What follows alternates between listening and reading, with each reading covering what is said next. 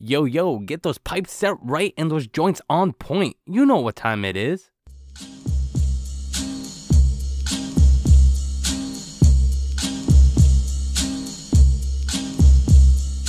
Hello, my name is Dr. Green Thumb. Hello. I'd like to tell you just where I'm from. In the hills where the trees go wild with weed fields. The fucking pigs with shields holding the blue steel. All right, welcome everyone. It's your boy Buddha Brad, the lyrical analyst inspired by cannabis, and you're tuned into Earbuds. I think you guys are going to have fun with this week's episode because instead of talking about traditional old school artists, I'm actually going to talk about a new school one.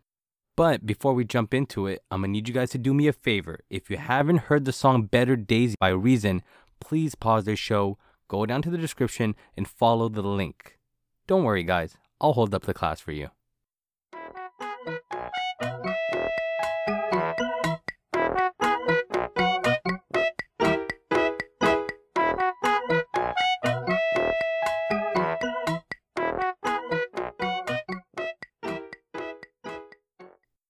All right, welcome back, and just in time too, we're about to partake in one of the holiest of holiest traditions we have here on Earbuds. So can you guys please do me a favor and join me for this chronic break.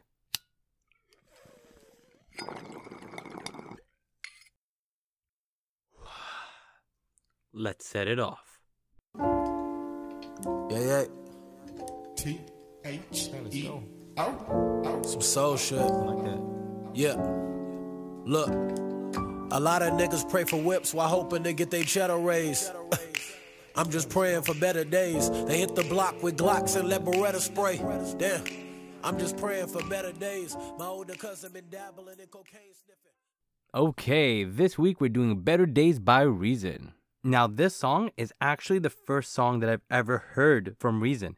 And my God, what a fucking introduction. If I could take my favorite song and break it down into a mathematical equation, the formula would be rhymes plus flow plus meaning equals one fantastic song. And trust me, this song would get an A+. So you might be asking yourself, who is Reason? Well, Reason, also known as Robert Lee Gill Jr., is an artist signed to Top Dog Entertainment. Other artists on Top Dog Entertainment include Kendrick Lamar and Schoolboy Q, so you can tell this is already a competitive label. Now, Reason dropped his first mixtape In the Meantime on January 1st, 2015.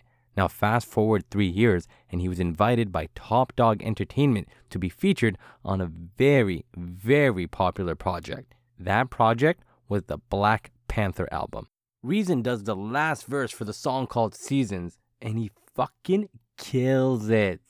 Let's take a listen. Season change. You know we off the stove with it. We stove with it. Niggas know we gon' get it.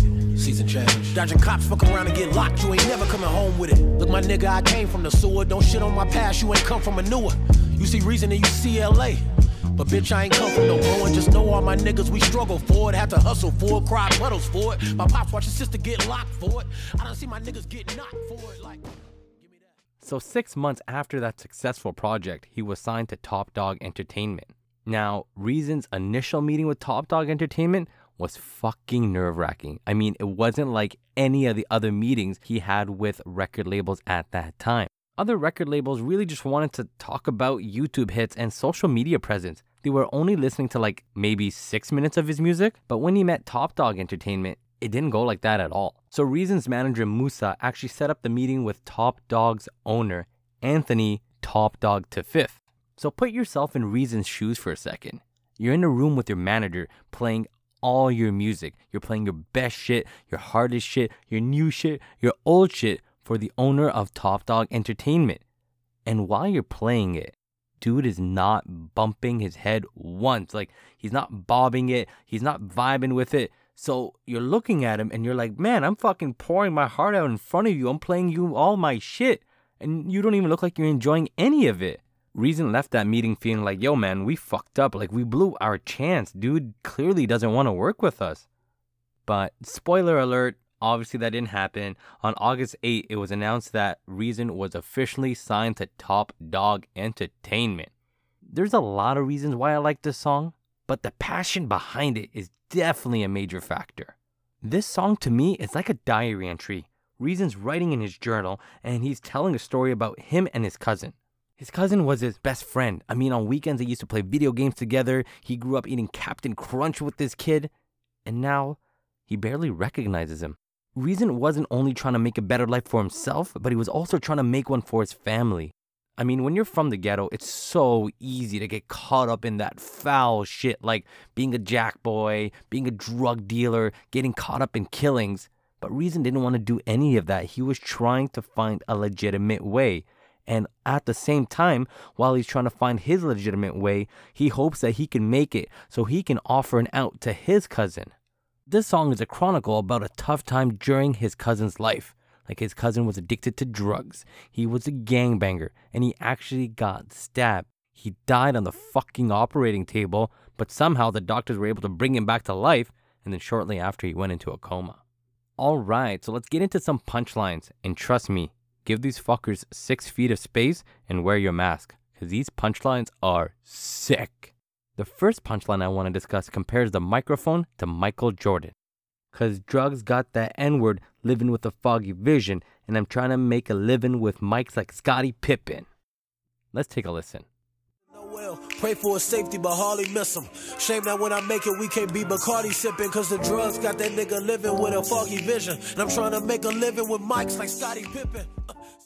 Ah, man, first punchline right off the bat, I told you it was sick.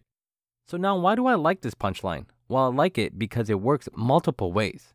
He's saying that I don't want to live my life like a gangbanger. I don't want to do the same things my cousin is. I'm trying to make a living from this microphone. This is what's going to be my career path. He's saying that this microphone is going to be Michael Jordan and I'm going to be Scottie Pippen because I'm going to make my living with it. Me and this thing are going to work together to get me out of the situation. Now that's one way to interpret it. The other way to interpret it is that he's saying that him and this mic are this dynamic duo.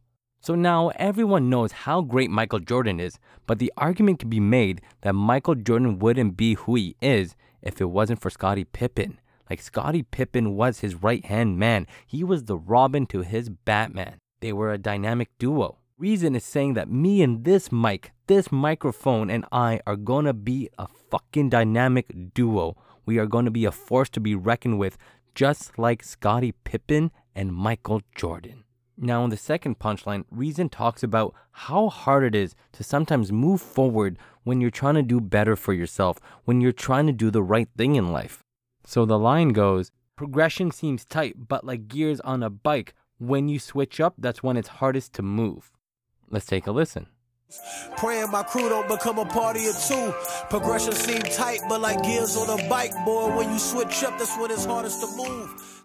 What Reason is saying here is that when anyone tries to switch up what they're doing, if they're trying to pursue a passion, if they're trying to work on themselves, if they're trying to do something to better themselves, sometimes progress seems very slow, and that sometimes you may not get the rewards that you want right away, and you think, you know what, is it easier if I just take another path in life?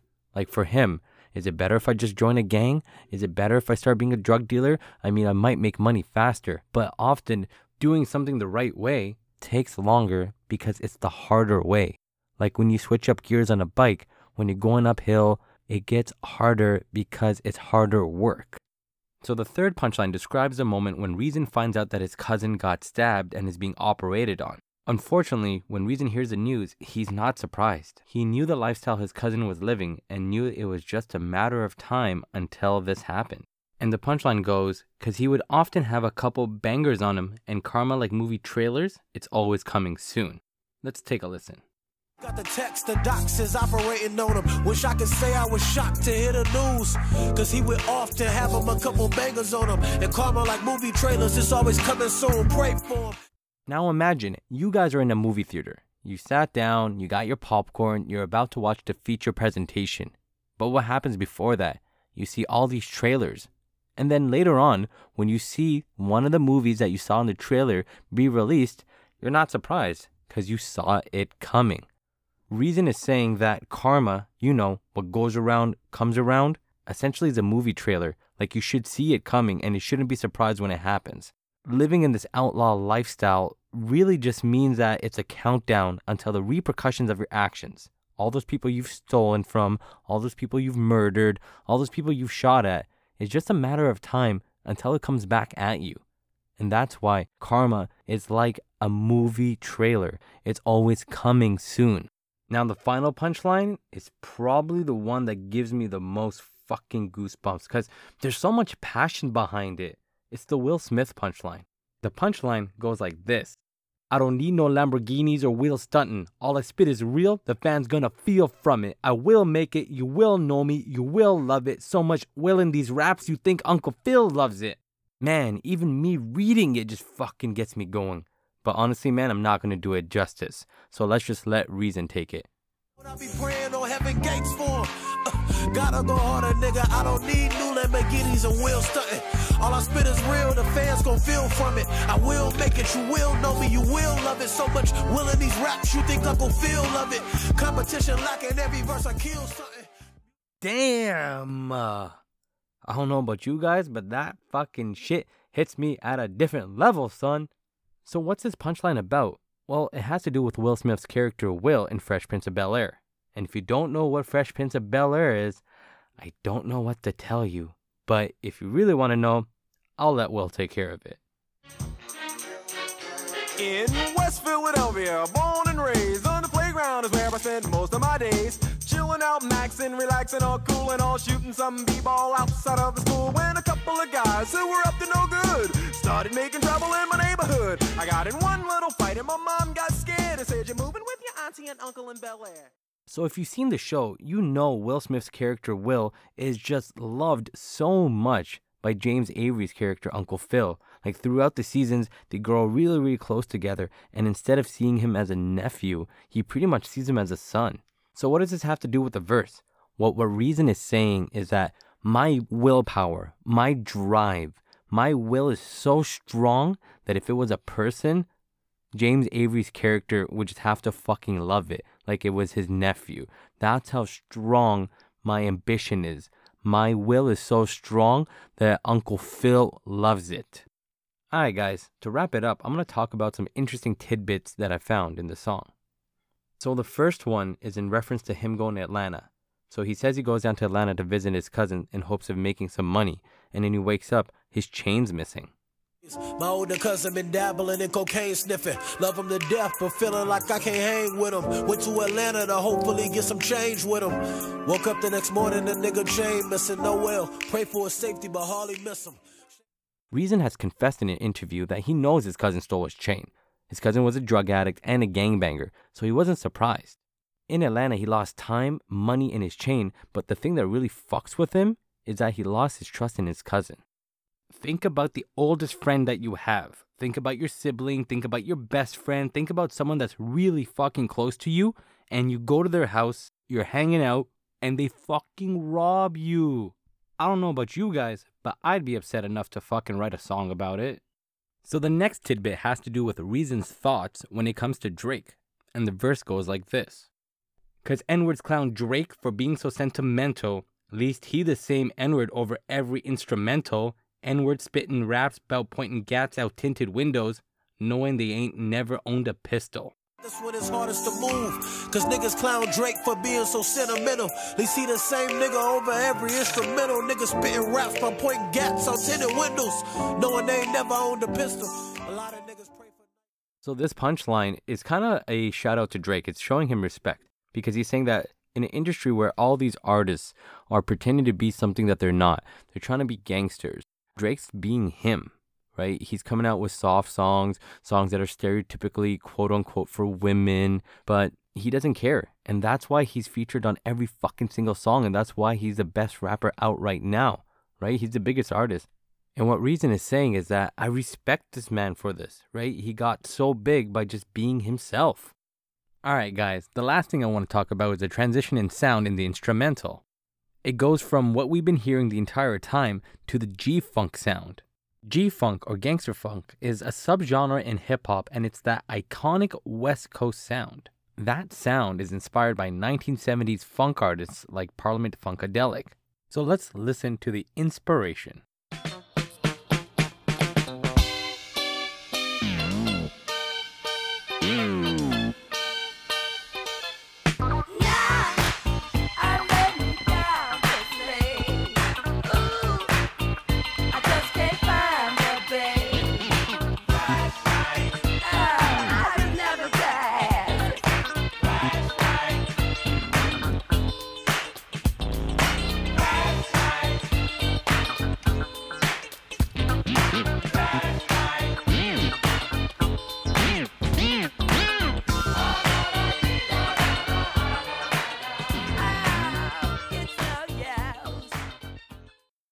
Now, like any subgenre and genre of music, there's a lot of argument on who the father of G-Funk is.